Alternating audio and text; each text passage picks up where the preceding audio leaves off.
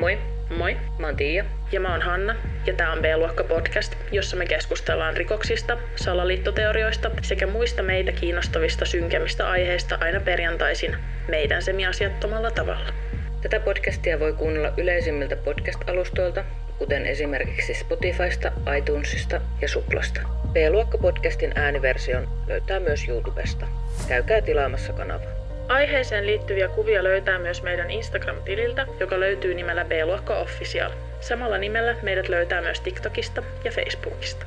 Käy kurkkaamassa myös meidän peli- sekä vlog-kanavat. Meidät löytää kaikkialta helposti nimellä B-luokka. Tervetuloa kuuntelemaan B-luokka podcastia.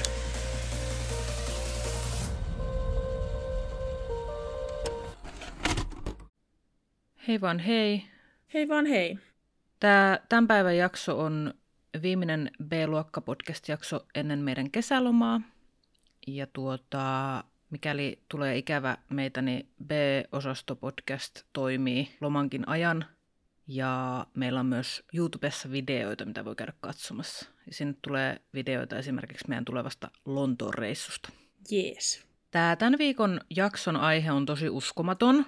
Ja mä oon siis todella yllättynyt, että mä en ole ainakaan itse kuullut tästä koskaan aiemmin, vaikka tästä on uutisoitu ihan Suomessakin.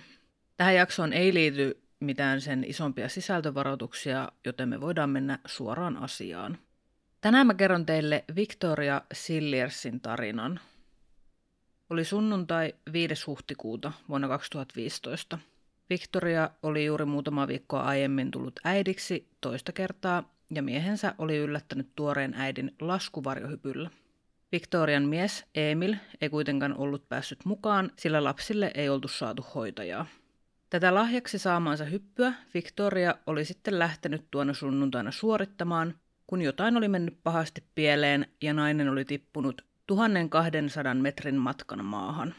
Kaikki varmaan nyt ajattelee, että tuosta tiputuksesta ei voi millään selvitä hengissä, ja niin mäkin ajattelin, kun mä ekaa kertaa kuulin tästä tapauksesta. Ja niin ajatteli myös onnettomuuspaikalle ensimmäisenä saapuneet ihmiset. He olivat täysin varmoja, että paikalle saisi soittaa ambulanssin sijaan ruumisauton, mutta toisin kävi.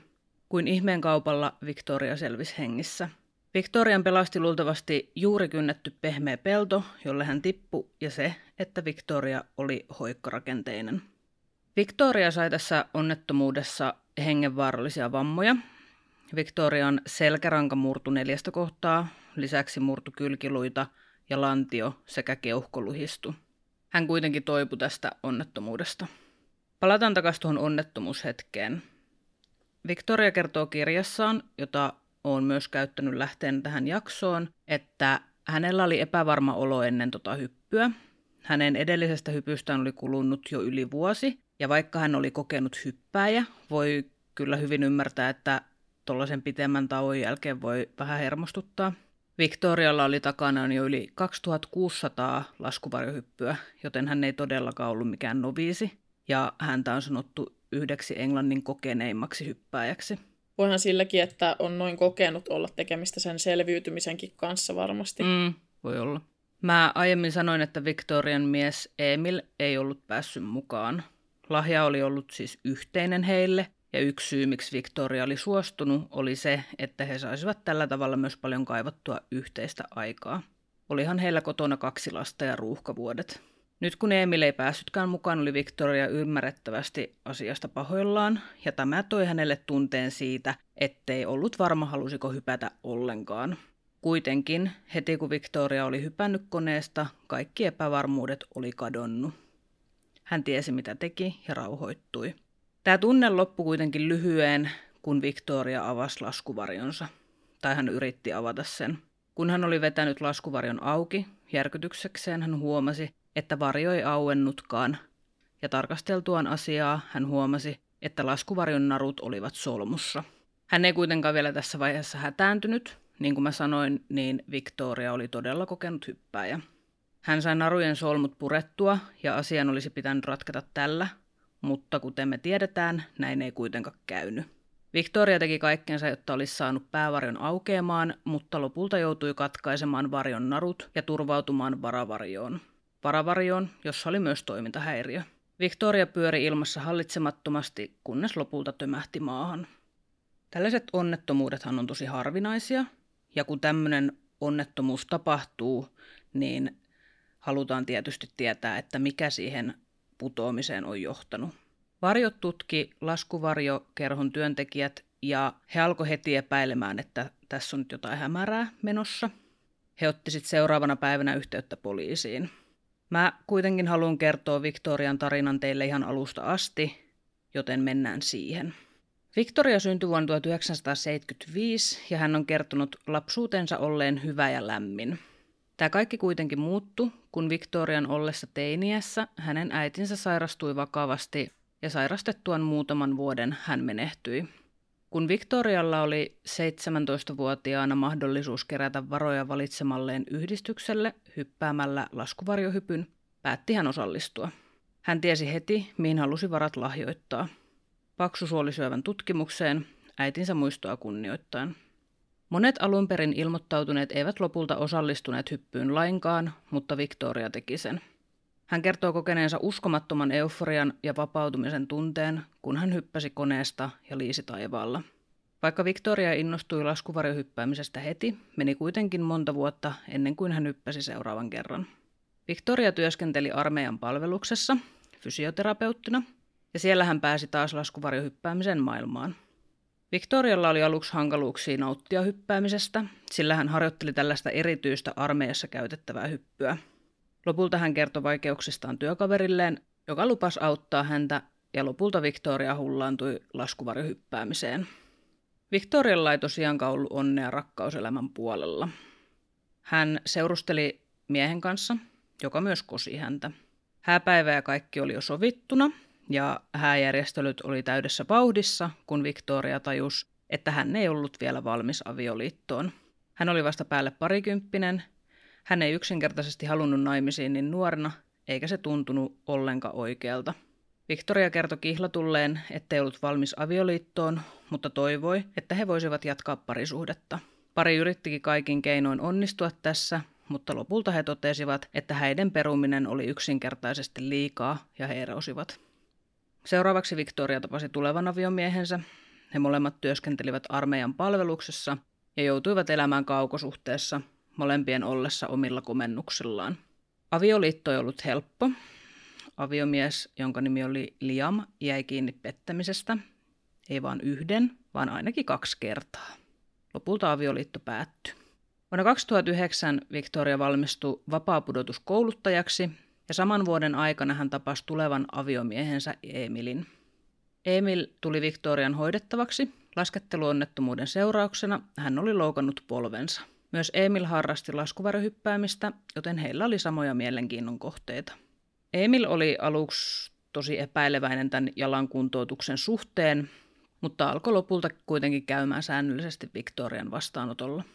Victoriasta ja Emilistä tuli ensin hyvät ystävät, mutta muutaman kuukauden jälkeen heidän välillään alkoi kipinöidä. Emilissä Victoria ihastui tämän periksiantamattomuuteen. Emil tiesi mitä halusi ja teki kaikkensa saavuttaakseen sen. Mies oli älyttömän karismaattinen ja puoleensa vetävä, niin sisäisesti kuin ulkoisestikin. Emil toimi kersanttina armeijassa. Tarkemmin hän piti huolta sotilaiden fyysisestä kunnosta. Hän oli syntynyt vuonna 1980 ja oli kotoisin Etelä-Afrikasta. Englantiin hän oli muuttanut 2000-luvun alussa ja mennyt pian tämän jälkeen naimisiin ensimmäisen vaimonsa kanssa. Ennen kuin Victoria ja Emil alkoi tapailla, niin Emil kertoi, että hän oli edelleen paperilla avioliitossa ja että hänellä oli kaksi lasta. Tämä kuulosti tietysti Victorian korvaan vähän epäilyttävältä, koska hän oli aiemmin joutunut petetyksi, eikä halunnut täten olla osa minkäänlaista kolmiodraamaa. Kävi kuitenkin ilmi, että Emil ei asunut enää vaimonsa kanssa, ja mitä ilmeisimmin liitto oli oikeasti tullut päätökseen. Suhde eteni hyvin nopeasti, ja jo muutaman viikon tapailun jälkeen Emil tunnusti rakkautensa Victorialle.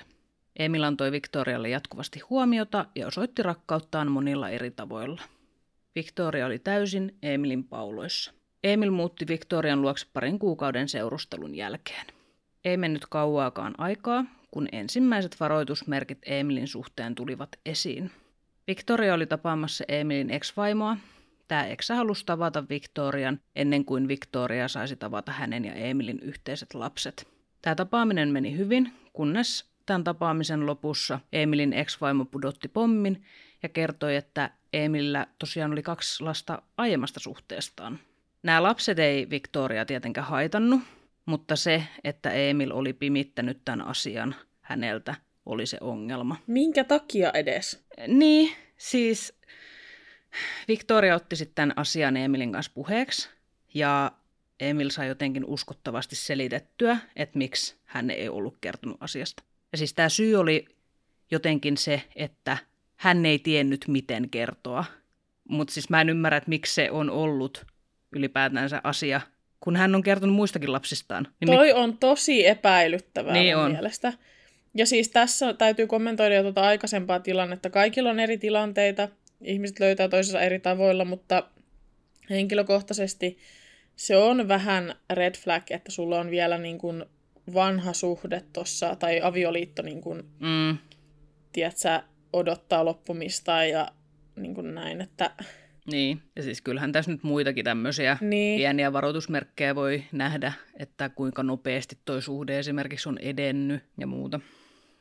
Victoria oli siis ihan älyttömän rakastunut ja hän olisi siis uskonut varmaan, tiedätkö, vähän mitä vaan. Niin, sitä mä just mietin tuossa, että toi, niinku, toi on mulle tosi epäilyttävää ja kummallista, Mm. mm. mutta tuossa tilanteessa olevat ihmiset, niin ei, ei, niille voi sanoa ja selitellä. Niin, Ja se menee läpi, ja siis ihan varmasti itsekin olen ollut tilanteessa, missä sano, selittely on mennyt läpi, joten kyllä. Juu, en on. tuomitse tässä ketään. Vaikka Emilillä oli jo lapsia ennestään, niin kun Victoria otti esille, että- hän haluaisi tulevaisuudessa myös lapsia, se ei ollut Emilille mikään ongelma. Tammikuussa 2011 Emil kosi Victoriaa heidän yhteisellä lomamatkalla Emilin kotiseudulla Etelä-Afrikassa. Victoria oli onnensa kukkuloilla. Vihdoin hänen onnensa rakkausrintamalla oli kääntynyt. Victoria vastasi kyllä, ja häiden suunnittelu alkoi. Emil ehdotti Victorialle, josko häät voisi järjestää Kapkaupungissa, ja se sopi Victorialle, ja päivä sovittiin saman vuoden syyskuulle. Muutamaa kuukautta ennen häitä Victoria huomasi olevansa raskaana.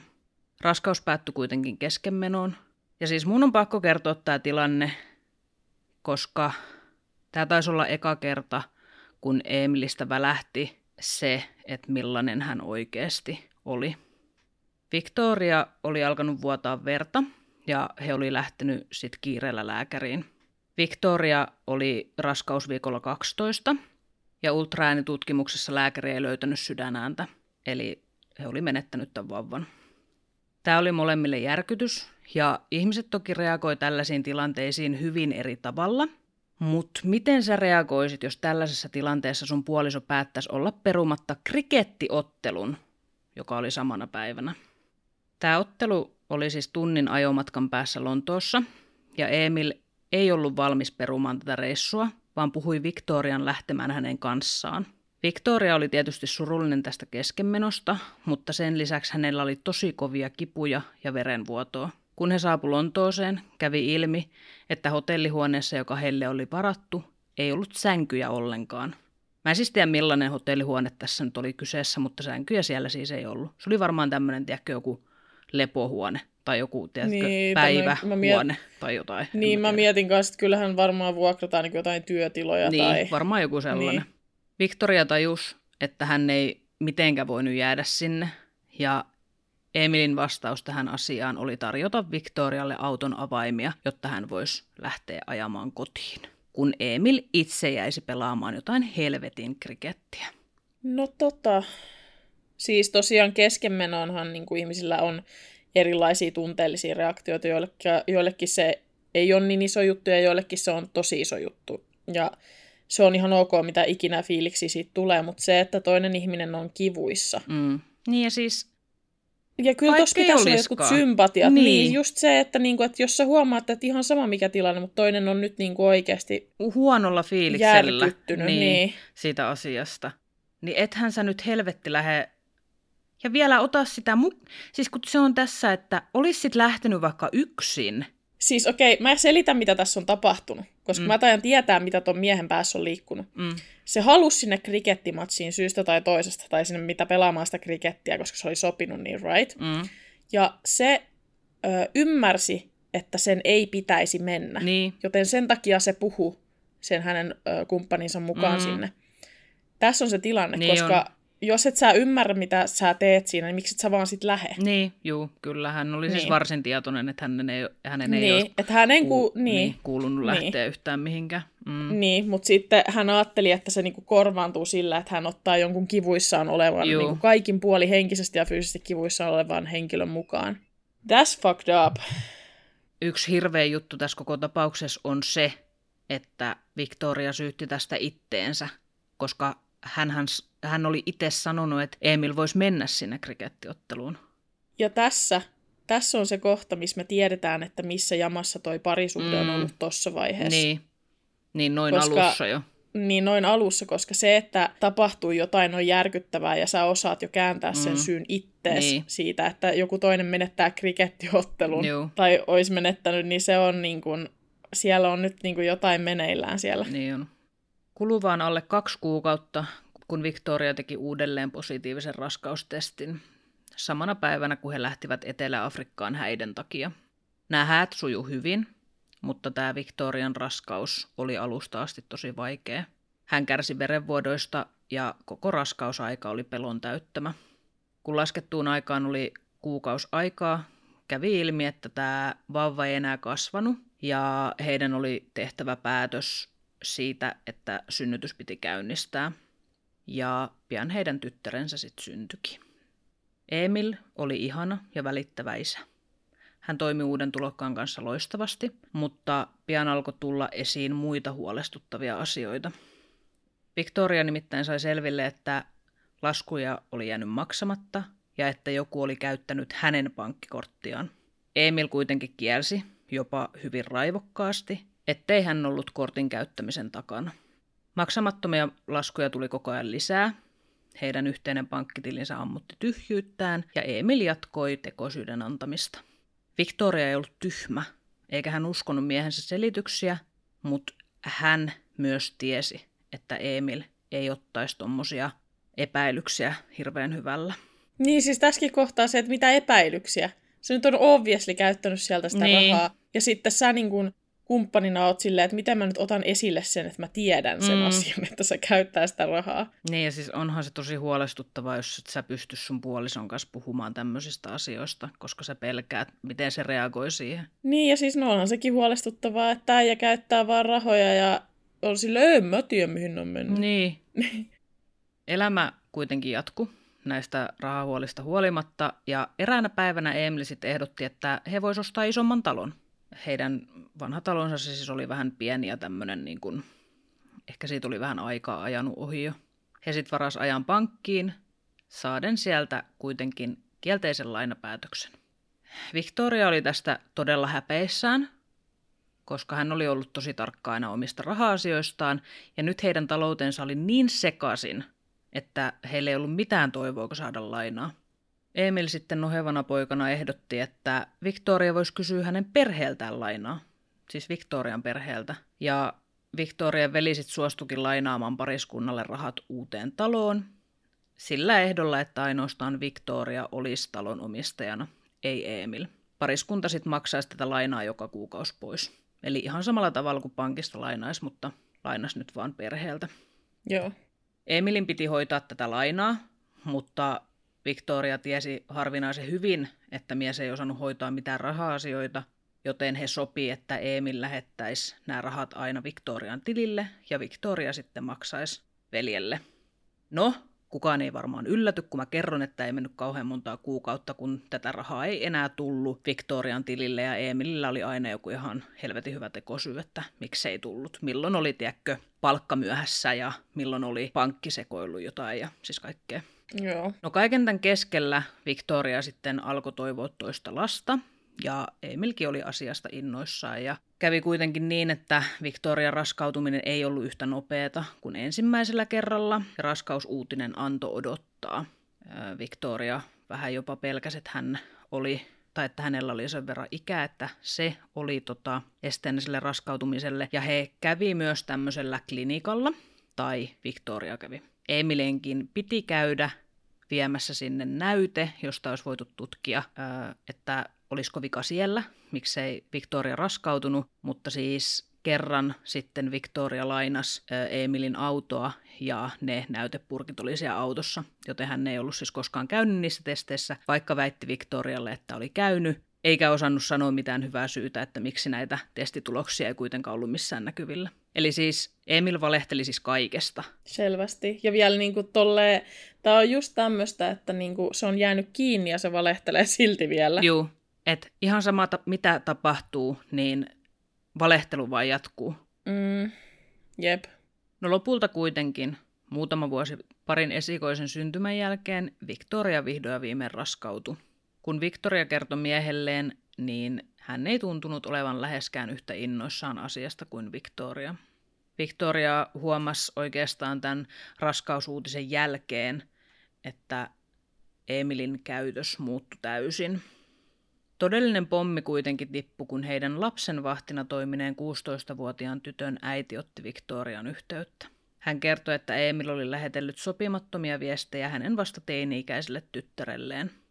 Viesteissä Emil oli kysynyt muun muassa, että oliko tytöllä poikaystävää ja kertonut kuinka viehettävän näköinen tämä oli. Victoria ei ollut uskoa korviaan. Hän oli siis täysin järkyttynyt näistä väitteistä. Hän pahoitteli tytön äidille ja sanoi keskustelevansa Emilin kanssa asiasta. Ja kukaan ei varmaan ylläty, kun mä nyt sanon, että Emil kiesi koko asian ja sai kaiken käännettyä päälailleen. Hän siis täysin manipuloi ja valehteli Victorian uskomaan, että hänen puhelimensa oli hakkeroitu. Siis ihan oikeasti. Mm. Ja tässä vaiheessa tarinaa alkaa varmaan olla aika selvää, että Emil tosiaan oli patologinen valehtelija ja kaiken lisäksi todella taitava manipuloija. Erään kerran Victoria näki omin silmin Emilin keskustelun toisen naisen kanssa ja sähköpostiviestejä seksiklubilta, niin silti Emil sai Victorian uskomaan, että Victoria oli itse vainoharhainen. Ja tämä kaikki johtui siitä, että hänen aikaisempi aviomies oli pettänyt häntä aiemmassa suhteessa. Joo, selvä. Tämä tilanne siis eskaloituu koko ajan. Tämä menee pahemmaksi ja pahemmaksi koko ajan. Raskaana ollut Victoria oli heidän yhteisen lapsensa kanssa kotona, kun hän näki kuvia Emilistä laskuvarjohyppyreissulta. Kuvissa humalainen Emil oli läheisissä tunnelmissa eri naisten kanssa. Kuvat eivät näyttäneet olevan henkilöstä, jolla oli raskaana oleva vaimo ja lapsi kotona. Victoria tunsi itsensä tyhmäksi.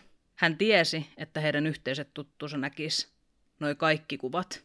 Tämän lisäksi Emil jäi kiinni Tinderin käytöstä ja suuttu tietenkin Victorialle, kun hän otti asian esille. Äijä siis petti vaimonsa mennen tullen, manipuloi, valehteli ja oli vaan siis iso kasa paskaa. Te varmaan näette, niin kuin, että mikä tässä on tämä homman nimi. Niin näette, ja varmaan kaikki tietää, ja siis eihän tämä ole pelkästään patologista valehtelua tässä kohtaa, siis Ei. tähän liittyy varmasti muutakin mm. tilannetta. Yhtäkkiä Emil alkoi olla koko ajan pois kotoa. Milloin oli laskettelureissua, milloin oli pitkiä työrupeamia muualla. Emil oli kylmä, häntä ei kiinnostanut Victoria tai heidän yhteinen lapsi enää millään tavalla. Mä en voi edes kuvitella, että miten alistettu Victoria on tässä tilanteessa ollut. Emil laski hänen itsetunnon siis aivan pohjamutiin. Ulkopuolisena tässä nyt voisi varmaan miettiä, että miksi helvetissä Victoria ei vaan lähtenyt menee tuosta suhteesta, jos tota nyt voi edes suhteeksi enää sanoa, mutta näissä tilanteissa täytyy aina muistaa se, että noin alisteisessa asemassa olevat ihmiset, niin he ei vaan voi lähteä. Se ei vaan ole niin helppoa. Ei, ja siis se tilanne siitä, että joku ihminen niin kuin, on jäänyt kiinni valheista ja petoksesta ja kaikesta muusta, ja sitten niin kuin, tavallaan kaikki se, mikä on sulle todellista siinä hetkessä, kun joku jää kiinni, niin käännetään sua vastaan silleen, mm. että sä oot vaan hullu ja muuta. Niin.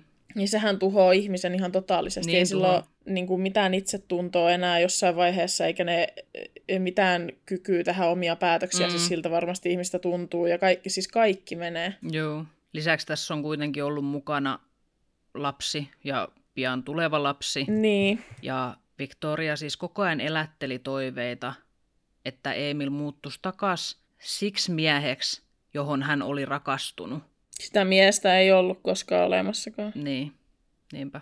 Totahan kutsutaan semmoiseksi, niin kuin, mikähän se on suomeksi. Rakkauspommitukseksi. Niin, siis että ensin on, niin kuin, saa hirveästi huomioon ja pelkkää rakkautta ja sitten jossain vaiheessa tuntuu, että se ihminen, joka on antanut sitä rakkautta, niin kyllästyy ja alkaa ihan, niin kuin tuntua, että se olisi ihan eri ihminen, niin se on just se merkki siitä, että... Tämä on tosi klassinen siis vielä. Tämä kuulostaa siis tosi tämmöiseltä just käsikirjaversiolta niin, jostain. Niin kuulostaa. Victorian laskettu aika läheni koko ajan. Eräänä päivänä Victoria ja Emil kävivät sähköpostitse keskustelun, jossa Emil ilmoitti, että vauvan syntymän jälkeen heidän tulisi pohtia heidän suhteensa tulevaisuutta, sanoen kuitenkin, että aikoi ottaa vastuun tulevasta vauvasta. Ja siis wow, mikä mies, ihan omasta lapsestaan ajatteli ottaa vastuun. Hän ei siis, Emil ei ollut siis varma, että halusiko enää jatkaa avioliittoa Victorian kanssa. Haluaa ottaa varmaan samalla lailla vastuun kuin niistä ensimmäisistä lapsista, mistä ei niin. enää puhunut eikä kertonut mitään. Mä tässä kohtaa pakko sanoa, että kuulostaa vähän siltä, että hän ei kertonut niistä mitään, koska hän ei kokenut, että hänen ei tarvitsisi. Niin, koska hän ei tosiaan ollut niiden aiempien lasten kanssa enää missään tekemisissä, niin hän ei itsekään tuntenut niitä, niin minkä takia hänen olisi sit pitänyt kertoa. Niin, ne, ne ei merkinnyt hänelle varmaan niin. mitään ne aikaisemmat lapset. Kaikista naurettavinta tässä keskustelussahan oli se, että he olivat koko ajan samassa tilassa. Emil ei vaan suostunut puhumaan mitään, pelkästään kirjoittamaan, koska Emilin mukaan Victoria oli liian tunteellinen. On siinäkin lapsellinen ääliö. Miten niin liian tunteellinen? Toi liian tunteellinen juttu on muutenkin niin kuin ihan paskaa. Niin no, siis se on niin kuin naurettavaa, että sä ajat jonkun ihmisen hulluuden partaalle ja sit sä kehtaat sanoa, että se on liian tunteellinen. Niin, toi on se tilanne, missä sä oot, se toinen kokee olonsa hulluksi ja sen lisäksi vielä niin kuin sitä sheimataan siitä. Niin, kyllä. Tietäjät tietää, mm. miltä toi tuntuu, ja toi on ihan perseestä. Niin on. Siis en mä, ihan perseestä ei todellakaan riitä kuvailemaan sitä, mitä se on. Mutta siis, jos joku sanoo teille, että olette jossain tilanteessa liian tunteellisia, niin selvää. Joo. Victoria ymmärsi, että heidän avioliittonsa ei tulisi enää koskaan palaamaan siihen, mitä se oli. Hän ei myöskään voinut ymmärtää, että millainen hänestä itsestään oli tullut. Hauras, pelkkä kuori entisestä itsestään. Sellainen, joka ei osannut pitää puoliaan tai sanoa vastaan tai lähtee. Parin toinen lapsi syntyi, mutta mikään ei muuttunut. Emil oli etäinen ja ihan yhtä perseestä kuin ennenkin. Hän ei tuntunut olevan ees iloinen vauvan syntymästä. Eräänä iltana Emil lähti taas töihin ja oli jo lähtenyt, kun palasi takaisin sisälle puuhailemaan hetkeksi aikaa jotain. Victoria oli jo yläkerrassa ja mietti hetken aikaa, että mitä se mies oikein siellä puuhaili, mutta pian ovi kolahti sen merkiksi, että Emil oli poistunut. Victoria meni nukkumaan. Aamulla hän sitten heräs ja meni keittiöön ja heti hänen nenänsä leijaili kaasun tuoksu. Hän avasi keittiön alakaapin, jossa kaasuhana oli, ja näki hanassa verta. Hän huomasi hanan olevan auki ja sulki sen nopeasti. Hän lähetti miehelleen viesti, jossa kysyi kaasuhanasta, mutta Emil oli täysin tiedoton koko asiasta. Hän käski Victoria tuulettamaan hyvin, niin asia olisi sillä selvä. Victoria vitsaili viestin välityksellä, että et hän yritä tappaa minua. Ja siis se oli pelkkä vitsi, eikä Victoria oikeasti ajatellut niin. Mutta Emilin reaktio oli kuitenkin sellainen omituisen puolusteleva, mutta Victoria ajatteli hänen olevan vain huumorintajuton ja kireä. Pian tämän kaasuvuoden jälkeen Emil sitten antoi Victorialle lahjaksi tämän laskuvarjohypyn. Mies vaikutti erilaiselta. Hän jutteli Victorialle ja otti tähän myös fyysistä kontaktia. Nämä oli siis asioita, joita ei ollut tapahtunut enää aikoihin. Victoria ei olisi voinut olla onnellisempi. Mieti, että sä oot siinä tilanteessa, että ihminen antaa sulle ihan pienen hipun huomioon ja se tekee susta maailman onnellisimmaksi ihmiseksi. Mietin, miten fucked up se tilanne on siinä vaiheessa. Niin on, ja siis se love bombing, bombing siis rakkauspommittaminen, sehän on semmoista niin kuin epärealistista rakkautta ja mm. niin kuin huomioon, mitä ihminen osoittaa, että sehän on niin kuin uskomaton tunne, kun semmoista saa. Niin. Mutta sehän ei ole aitoa. Ei olekaan. Victoria oli varma, että nyt asiat muuttuis. Olihan Emil tehnyt heille tätä yhteistä aikaa. Kuitenkin, kun hyppypäivä lähestyi, Emil ilmoitti, että lapsille ei saatukaan hoitajaa.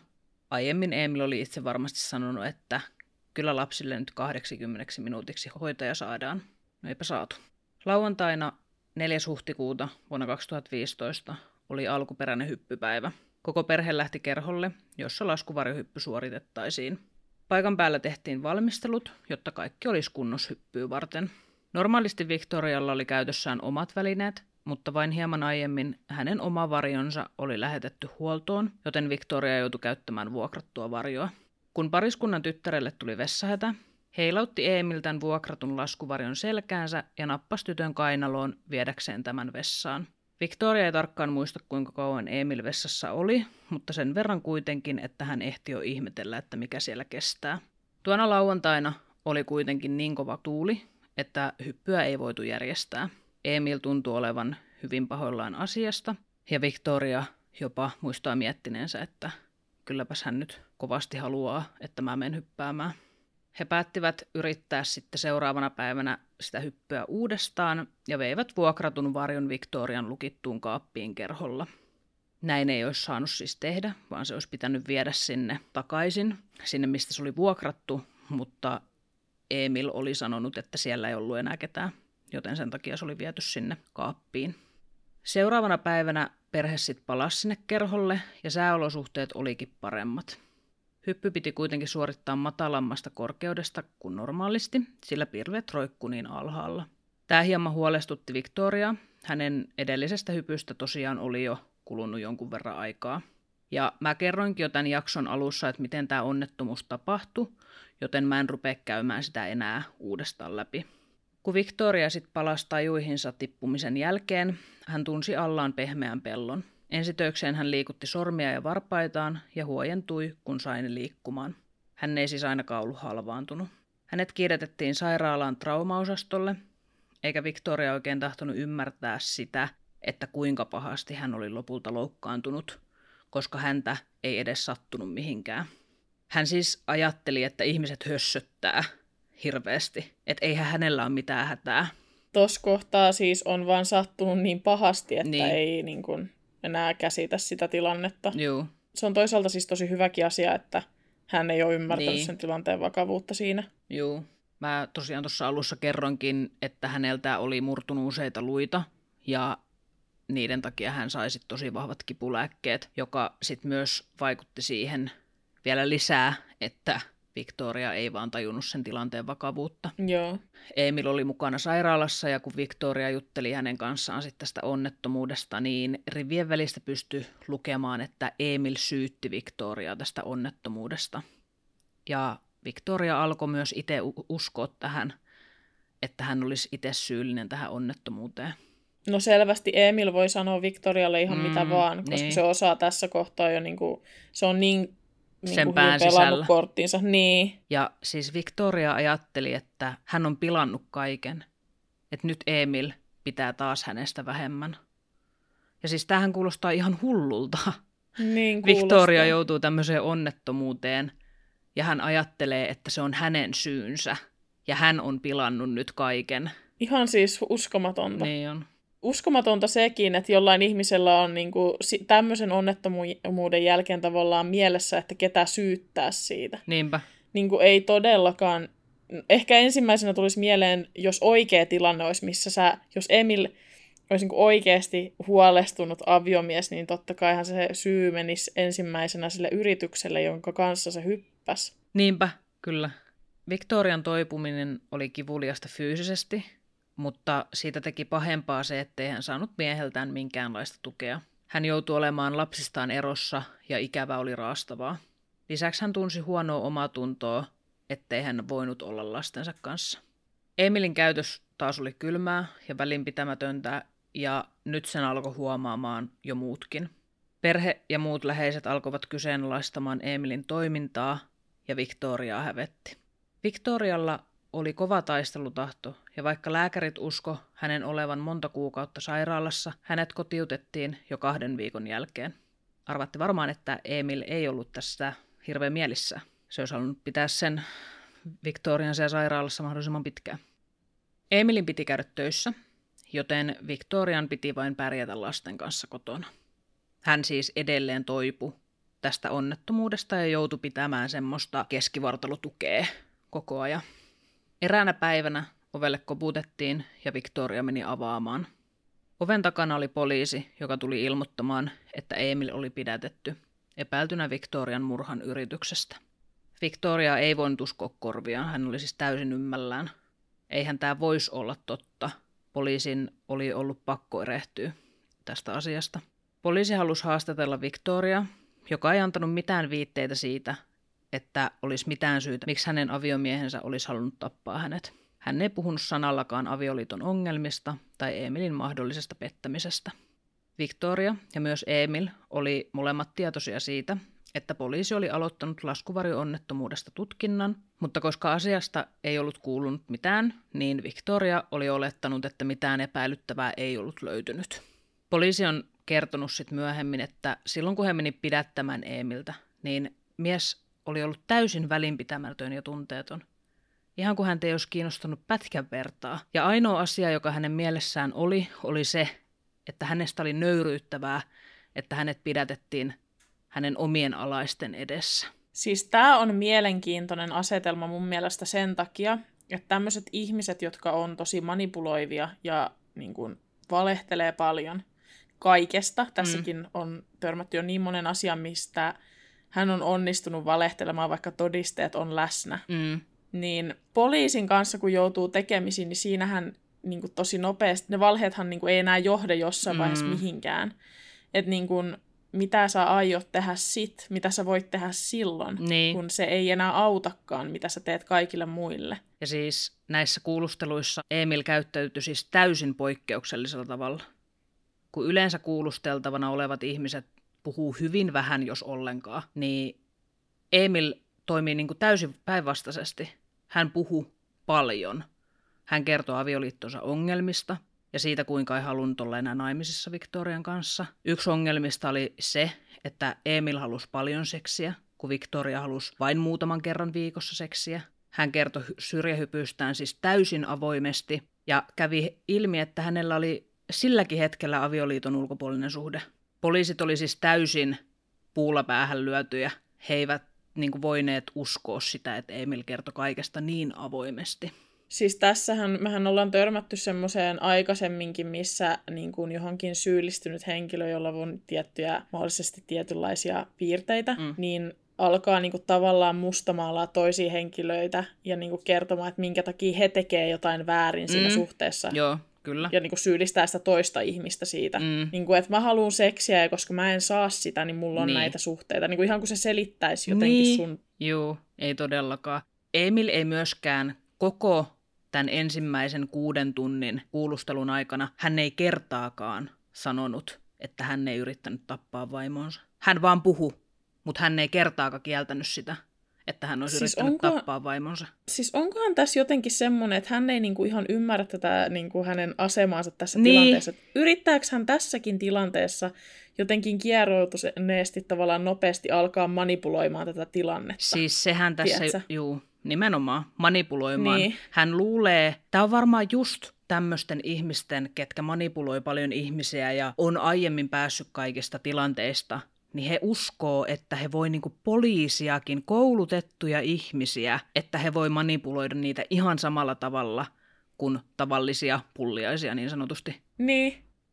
Siis se on niinku, näitähän on, kun näitä videoita näkee näistä kuulusteluista ja tämmöisistä. Mm. Mä en siis tiedä, onko tästä kyseisestä tilanteesta julkisesti kuulusteluvideoita olemassa, mutta No ei valitettavasti, mä en löytänyt semmoisia pitkiä, mä näin vaan dokumentissa pätkiä siitä ää, Joo. kuulustelusta. Olisi tosi mielenkiintoinen ollut nähdä ne koko kuulusteluvideot, mutta niitä ei valitettavasti ole julkisena missään. Mutta tämmöisiä tavallaan vastaavanlaisiahan on olemassa, missä ihmiset, niitähän on tosi paljon julkisena kuulusteluvideoita, missä niinku huomaa, että kuinka se henkilö niinku tavallaan ymmärtää sen tilanteen tarpeeksi hyvin, että se niinku aloittaa sen manipuloinnin sieltä pitkältä, koska tuommoinen manipulointihan vaatii niinku Mm. aikaa ja niinku työtä ja vaivaa. Niin, kyllä. Mutta sitten kun sä oot siinä kuulustelutilanteessa, niin siinä sulla ei ole sitä aikaa niin paljon. Ja kyllä se nyt ihminen ymmärtää varmasti. Mm. Kyllä se ihminen siinä, niin se tavallaan aloittaa jo siitä kohdasta, mistä... Mä siis mulle tulee heti ekana mieleen, että onko tässä niinku semmoinen taktiikka, että mä oon nyt niin rehellinen, että nämä ihmiset luulee, että mä en valehtele mistään. Niin,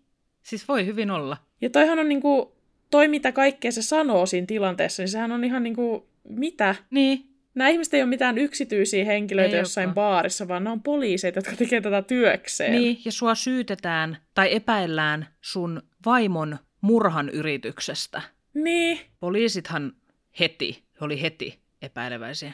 Tietysti. totta kai tämähän on ihan fucked up. Siis mä olisin heti silleen, että okei. Hehän sai vaikka kuin monta motiivia tästä yhdestä kuulustelusta. Niin, ja siis heti varmaan tulee semmoinen olo, että nyt ollaan jäljillä, että jatketaan tätä. Niin, mutta heillä ei ollut mitään todisteita.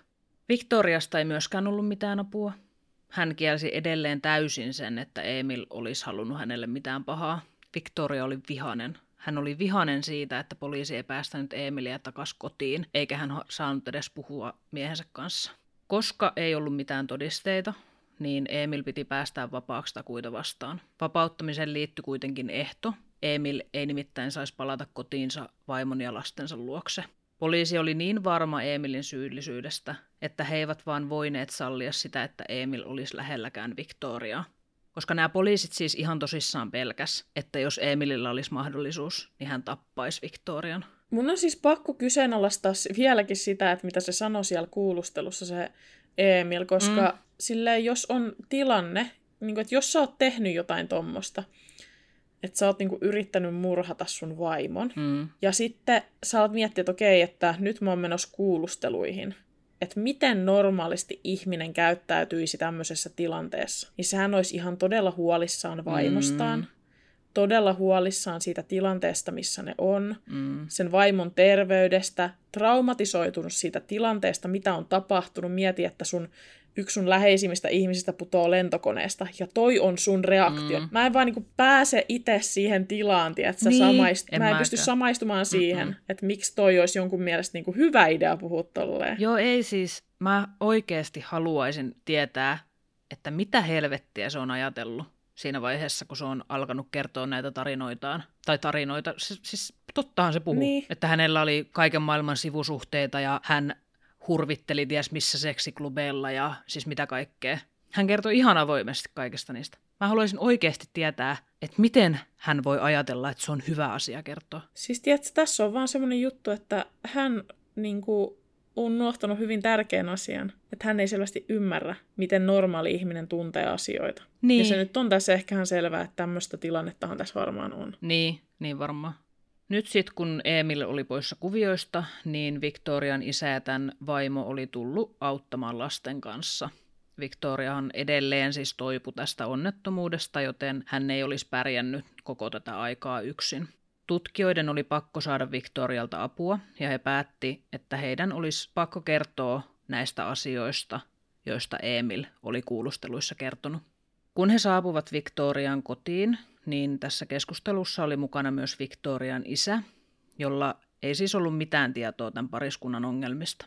Kun poliisi alkoi kertomaan Emilin sivusuhteesta ja siitä, että mies oli aikonut jättää Victorian, Victoria hävetti. Häntä hävetti se, että nyt hänen isänsä sai kuulla kaiken sen, mitä Victoria oli onnistuneesti piilotellut vuosien ajan. Sitten hän vihastui ja lopulta romahti ihan täysin.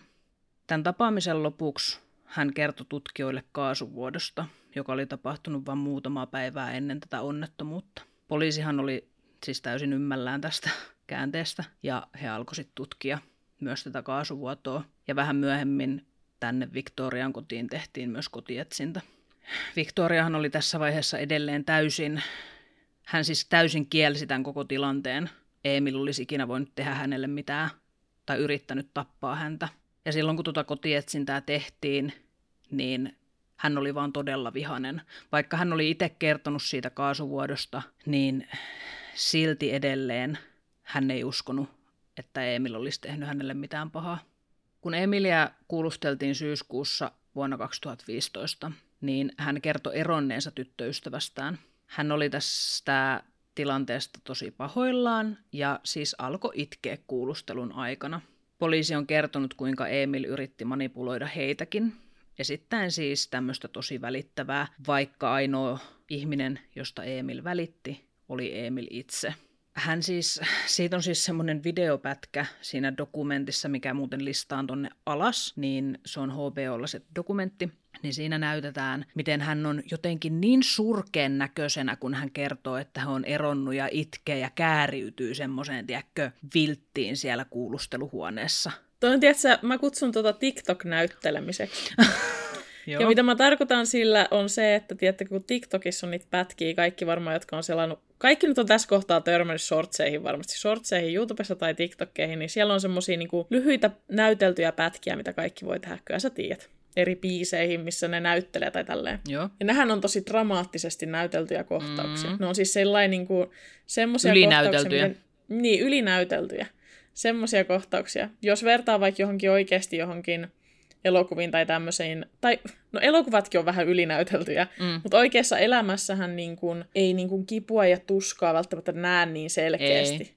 Ei. Että joku ihminen saattaa olla ihan rikki ja sä et vaan tiedä siitä, Mm. koska ihmiset vaan ei ihmiset, niin kuin, ihmisten asiat ei vaan näy niin paljon läpi. Niin toi on siis toi on sen Emilin TikTok-näyttelemä kohtaus. Niin on. Että kuinka hän päässään ajattelee, että miltä surullinen ihminen näyttää. Niin, ja hän siis, sehän menee metsään ihan siinä kohtaa, että hän on surullinen siitä, että hän on eronnut hänen sy- syrjähyppynsä kanssa. Niin siis tää, hänen motiivinsa on kyllä siis, se on niinku jo ihan uskomaton. On. Mutta kun ei hän voi enää näytellä, kato, tässä hänen aivo, tässä on hänen juoksussa. Siinä mielessä viisas ihminen, että hän on tajunnut, että hän ei voi enää näytellä surullista näistä asioista, mistä hän on jo näytellyt välinpitämätön. Niin, kyllä. Niin nyt hänellä Joo. on uusi asia. Joo. Tämähän niin korostaa tavallaan hänen mielessään varmaan sitä tarinaa siitä, että hän on itse niin puhdaspulmunen ja kaikki muut Victoriat ja kaikki muut on varmaan Mm, hirveitä joo. hänelle ja näin. Niin siitä syystä hän ei sit sure heitä. Näissä kuulusteluissa suurimmaksi osaksi silloin, kun hän ei näytellyt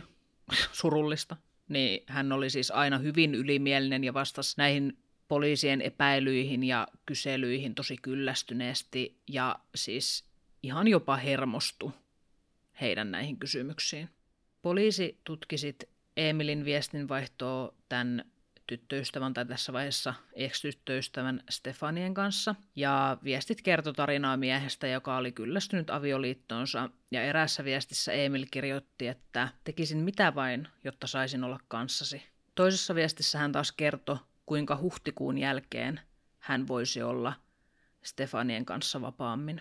Samaan aikaan, kun hän lähetteli tällaisia rakkauden täyteisiä viestejä tälle tyttöystävälleen Stefanielle, niin Emil vietti kuitenkin aikaa seksityöläisten kanssa.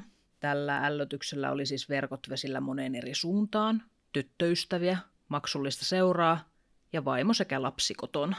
Ja tämä nyt ei näytä kovin hyvältä Emilin kannalta. Ei tämä näyttänyt kyllä missään vaiheessa hirveän hyvältä Emilin kannalta, mutta viisi kuukautta tämän onnettomuuden jälkeen Emilia alettiin syyttämään myös kaasuvuodosta.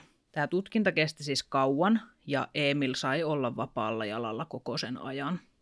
Tästä tapauksesta on käyty kaksi oikeudenkäyntiä. Ensimmäinen oikeudenkäynti alkoi kaksi ja puoli vuotta onnettomuuden jälkeen lokakuussa vuonna 2017. Emilia syytettiin kahdesta murhan yrityksestä ja hän kiisti nämä syytteet. Syyttäjän teoria oli, että Emil oli halunnut vaimostaan eroon 120 000 punnan vakuutusrahojen takia. Emilhän oli todella holtiton rahan käyttäjä ja hänellä oli tuossa vaiheessa yli 20 000 punnan velat niskassa ja tosiaan näitä avioliiton ulkopuolisia suhteita. Niin ei ole, ei ole niin kuin, hän ei elänyt missään tapauksessa niin kuin tässä vaiheessa mitenkään halpaa elämää. Ei, ei todellakaan. Ja tässähän on selkeät motiivit siis. Syyttäjän mukaan ei myöskään ollut mahdollista, että laskuvarjoissa ilmennyt vika olisi tullut niihin itsestään, vaan sen oli pakko olla toisen henkilön sapotoima. Oikeudenkäynnissä kuultiin erilaisia asiantuntijoita ja siellä otettiin esiin Emilin viestittely eri naisten kanssa. Valitettavasti ei kuitenkaan ollut mitään fyysisiä todisteita siitä, että Emil olisi ollut kaasuputken tai laskuvarjon näpelöinnin takana. Syyttäjä kuitenkin esitti, että Emilillä oli kummassakin tapauksessa riittävästi aikaa suorittaa nämä sapotoinnit. Muistatte varmaan, kun mä kerroin, että onnettomuuspäivänä Emil oli vienyt tyttärensä vessaan. Jostain ihmeellisestä syystä hän oli tosiaan ottanut tähän pieneen vessakoppiin mukaansa myös Victorian laskuvarjon. Siis tällainen laskuvarjohan ei ole mikään hirveän pieni. Ei, Joten juu. Ei ole niin kuin mitään syytä siihen, että minkä takia hänen olisi pitänyt ottaa se mukaan sinne Mutta se vessaan. kato, semmoinen pikku lap- laskuvarjo, se vaan jäi tuohon olalle, kato roikkumaan. Juu, niinpä, juu, näinpä. Ihan helposti selitettävissä. Syyttäjä esitti, että hän olisi sitten just tollon vessareissulla tehnyt varjosta toimintakelvottoman. Mun mielestä on ihan selkeätä. Tilanteesta on myös kuvattu tämmöinen rekonstruktiovideo, joka näytettiin valamiehistölle. Victoria oli kertonut aiemmassa lausunnossaan, että Emil oli vessassa noin 10 minuutin ajan. Kuitenkin, kun Victoria nousi istumaan, hän alkoi vetää vähän näitä sanojaan takas. Victoria kertoi liiotellessaan lausunnossaan ajasta, jonka Emil oli viettänyt vessassa. Hän kertoi lausunnon tehdessään olleen hyvin tolaltaan. Mitä? Joo. Hän kertoi, että onnettomuuden hetkellä hän oli mennyt paniikkiin ja leikannut täysin toimivan varjon pois. Hänen kantansa siis oli, että päävarjo oli kuin olikin ehjä ja varavarjossa oli ollut toimintahäiriö. Hän kertoi, että oli valehdellut myös kaasuputkesta, kieltäen Emilin koskeneen siihen lainkaan. Hän sanoi, että oli itse säätänyt putkea ja aiheuttanut vuodon vahingossa. Tästä Victorian valaehtoisesta todistuksesta liikkuu vähän ristiriitaista tietoa, ja koska mä en oo itse nähnyt tuota todistusta, koska sitä ei näe mistään, niin mä en osaa varmasti sanoa, että mitä Victoria on lopulta siellä todistuksessaan sanonut. Itse hän kertoo tässä kirjassa, että hän oli epävarma tapahtumista, koska niistä oli kulunut jo niin paljon aikaa. Sitten taas lehdissä ja tässä dokumentissa kerrotaan, että Victoria ihan suoraan kertoi valehdelleensä. Mun mielestä tämä kuulostaa siltä, ja tämä on siis vaan mun spekulointia.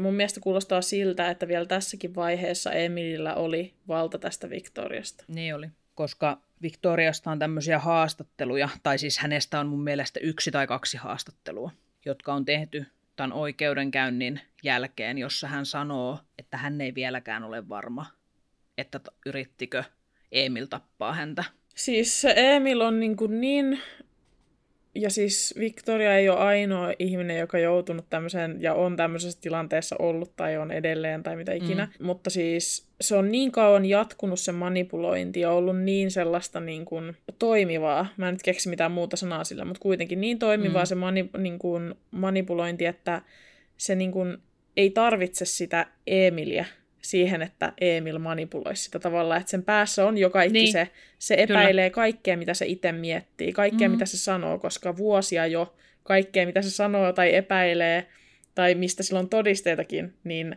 kaikki se on vaan hänen keksimää ja hulluutta ja näin, niin totta kai se jatkuu sen jälkeenkin, vaikkei se Emil ole siinä vaikuttamassa sillä tavalla enää fyysisesti. Joo.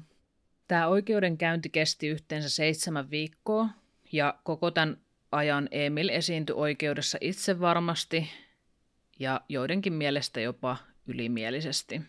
Oikeudenkäynti päättyi syytteiden hylkäämiseen. Monet tuntuu olevan sitä mieltä, että tämä syytteiden hylkääminen on vaan ja ainoastaan Victorian vika, mutta tähän syytteiden hylkäämiseen vaikutti hyvin moni muukin asia kuin pelkästään tämä Victorian todistus. Syyttäjä ei aikonut antaa tämän asian olla. He aikoivat jatkaa tätä tutkimista ja saada Emilin telkien taakse teoistaan. Uusi oikeudenkäynti haluttiin pitää mahdollisimman pian, ja se saatiin sovittua viiden kuukauden päähän. Kun tämän toisen oikeudenkäynnin aika tuli, niin siellä käytiin samoja asioita läpi kuin tässä ensimmäisessä, mutta esitettiin myös uusia todisteita. Yksi näistä todisteista näytti sen, että Emil oli googlaillut ennen onnettomuutta imettäjää. Eli siis kun Victoria olisi kuolleena, niin jonkunhan pitäisi sit huolehtia tästä vain viiden viikon ikäisestä vauvasta. Tämä on siis jotenkin ihan todella sairas yksityiskohta ja näyttää mun mielestä kyllä hyvin sen, että Emil oli ihan tosissaan te suunnitellut tätä tekoa. Että tämä ei ollut mikään, ei tämmöinen nyt olisi muutenkaan, mutta siis ei ole mikään hetken mielijohde, vaan hän on oikeasti suunnitellut tätä tarkkaan, mm-hmm. että miten hän aikoo sitten toimia sen jälkeen, kun Victoria olisi kuollut. Ja kyllähän tämä tekotapakin kertoo siitä, että hän niinku selvästi ymmärsi sen, että jos hän jää kiinni murhasta, niin hän mm. ei ole enää vapaana. Ja näin, että kyllähän tämä tekotapa on niinku tämmöinen tavallaan suunnitelmallinen siinä mielessä, että siinä on Niin on. selvää se, että ei halua jäädä kiinni. Joo, kyllä. Lopulta viikkojen jälkeen tämä tuomio julistettiin ja Emil todettiin syylliseksi vaimonsa murhan yrityksestä sekä lastensa hengen vaarantamisesta. Ja tämä tuli siis toki siitä kaasuvuodosta, koska ne lapsethan oli kotona silloin. Joo. Tämä kaasuvuoto tapahtui. Emil tuomittiin elinkautisen vankeuteen ja hänen tulee istua tuomiostaan vähintään 18 vuotta. Victoria on saanut ihan älyttömästi paskaa niskaan tämän tapauksen tiimoilta, vaikka hän oli tässä se uhri. Niin kuin kaikin puoli. Niin, se, joka yritettiin tappaa, se, joka oli alistettu ja manipuloitu. Millaista paskaa sitten sieltä on tullut? Hän on saanut siis tappouhkauksia. Ihmiset on lähettänyt hänelle siis kotiin kirjeitä. Ihan siis, ihan tämmöistä niin todella sairasta häiriköintiä hän on saanut osakseen. Toi on ihan perseestä, koska siis, Niin, mieti. siis mä, mulla tulee mieleen ei pelkästään Victoria, vaan kaikki ne ihmiset, jotka on tommosessa suhteessa, tai Mm. mm. tommosiahan ihmissuhteet voi olla kaikenlai, kaikenlaisia, mutta toi on vaan niin jotenkin. Tää on niin, kuin niin pu- Mm. että se jatkuu vaan se piina, tiedätkö? Niin, kyllä. Me tuossa aikaisemmin vähän heiteltiin ilmoille tämmöistä, että olisiko Emilillä mahdollisesti jotain diagnooseja. Emilistä on puhuttu siis psykopaattina ja sosiopaattina ja narsistina, mutta mä en ainakaan löytänyt mitään tietoa siitä, että tämmöisiä diagnooseja olisi oikeasti, mutta kyllähän toi nyt kuulostaa vahvasti, että siellä olisi jotain tuommoista taustalla. Niin ja siis yksi asia, tietenkään me ei voi antaa mitään diagnooseja, vaikka me täällä aina spekuloidaan kaikenlaista. Mm. Jos yksi asia on varma, niin se on se, että hän ei selvästi pysty ymmärtämään ihmisten tunteita. Koska eihän tässä, Ei. niinku, tämä on niinku vaan niin jotenkin tälleen kylmää ja Joo. laskelmoivaa tämä kaikki tässä. Joo, kyllä. On. No nyt kun sä oot Hanna kuullut tästä tapauksesta, niin mitä mieltä sä oot? Uskot sä, että Emil on tämän takana? Siis uskon. Joo. Mun mielestä mä ymmärrän siis täysin sen, että miten tämmöiset toimii, että totta kai siihen tarvitaan jonkinlaisia todisteita, että pystytään pitämään jotain Mm. henkilöä vangittuna tai mitä ikinä, mutta siis mulle tämän, niin kun sä kerroit tuota juttua, niin mulle tulee koko ajan mieleen se, tai tuli koko ajan mieleen se, että mi- miltä siitä Victoriasta tuntuu nyt, kun se katsoo tälle etäältä näitä asioita ja tätä tilannetta, koska siis tää on mun mielestä, Mm. mm. kun sä kerrot tätä juttua tässä, niin tää on mun mielestä ihan selvää. Niin, se on varmaan niin on. ihan kuin katsoisi Siis- jonkun toisen elämää ja kokemusta. Niin varmaan. Niinpä. mun on pakko sanoa tähän vielä se, että jos nämä on niin vaikeita tilanteita siitä syystä, että ihmiset on sisällä tämmöisissä ihmissuhteissa ja ne voi kuunnella niin kuin vaikka tämänkin jakson mm. ja nähdä niin kuin kaikki nämä ongelmat tässä suhteessa, mutta ei näe niitä ongelmia siinä omassa ihmissuhteessaan, että, mik, että miksi se on niin kuin fucked up myös. Se on just se, sä et Jep. niin näe sitä tilannetta. Mutta... Ja sitten on myös tilanteita, missä sä tiedät. Niin. Mutta se, Niin on. se on vaan niin kuin, se, ne on niin mahdottomia juttuja. Ja Niin on. mä voin omasta kokemuksesta antaa nyt yhden vinkin tässä, että etäisyyden ottaminen mm. on niin kuin hyvin tärkeää itselle. Mutta tässä oli tämä aivan siis uskomaton, ja mä, mä en siis ymmärrä, mitä mä en ole kuullut tästä koskaan aikaisemmin. Mä itse asiassa tuossa loppuun kohden niin tuli semmoinen olo, että mä oon ehkä kuullut tästä joskus jossain. Okei, Mutta en joo. siis mitään yksityiskohtia en muistanut, mutta siis, ja Joo. on hyvin mahdollista, että tämmöinen vastaavan tyyppinen on olemassa ihan niin varmasti. isostikin, mutta kuulosti vähän tutulta ja tämä on siis, oh my god. Tämä on siis ihan hullu keissi. Niin on ja siis ihan hullua niin kuin konkretisoida sitä faktaa, että niin kuin tuolla kaduillakin meitä vastaan kävelee ihmisiä, jotka on vankilassa tällä hetkellä jonkun Mm. toisen ihmisen toimesta. Että niin kuin siinä oman mielensä vankilassa ja siinä manipulaation Niin. vallassa. Ja siinä se on, niin kuin, se on niin helppo aina, ja mä oon sanonut tämän muissakin jaksoissa, kun me ollaan puhuttu vastaavanlaisesti jostain ihmisistä, niin se on niin helppo aina sanoa etäältä, että joku niin. on niin, niin kuin selkeätä. Se ei ole siitä läheltä sitä.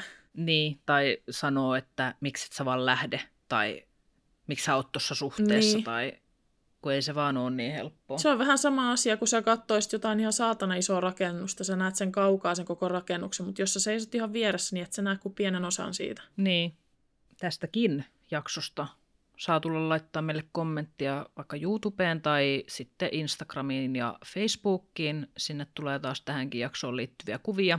Ja tuota, tämä oli tässä ennen meidän kesälomaa. Me ollaan lähdössä maanantaina Lontooseen ja tuota, toivottakaa meille hyvää matkaa. Näin. Sinnehän me lähdetään ja menemme katsomaan siis Harry Stylesia Wembley Areenalle, ei kun stadionille. stadium. Näin. Joo, kyllä. Sinne menemme ja video siitä tulee sitten myöhemmin ja tuota, mä haluan toivottaa kaikille ihanaa kesää, ihanaa kun kesä on täällä, kivaa juhannusta kaikille ja uikaa ja nauttikaa ja saunokaa ja vetäkää vaikka kännit. Hei, toi on hyvä idea, Tiia. Mutta jos ette voi känneä vetää, niin vetäkää tota raitista ilmaa. Just näin. Mehän ei täällä B-luokassa mitään alkoholia kenellekään suositella. Ei, ihan oikeastaan kyllä siis totta joka sana. Ei suositellakaan. Näin. Näin. Ei ehdottomastikaan. Näin. Hyvä. Kuulostaa ihan sarkasmilta, mutta ei ole. Ei suositella itsellemmekään. no niin. no niin, hyvä. Moikka! Moikka. Käy kurkkaamassa myös meidän peli- sekä vlog-kanavat. Meidät löytää kaikkialta helposti nimellä B-luokka. Kaikki linkit löytyy kuvauksesta. B-luokka-podcastin löytää myös somesta nimellä B-luokka Official. Laittakaa palautetta, jaksoehdotuksia, kysymyksiä tai vaikka vaan kuulumiset tulemaan, meidät saa kiinni kaikista meidän somekanavista sekä sähköpostilla. Kiitos kun kuuntelit. Nähdään seuraavassa jaksossa.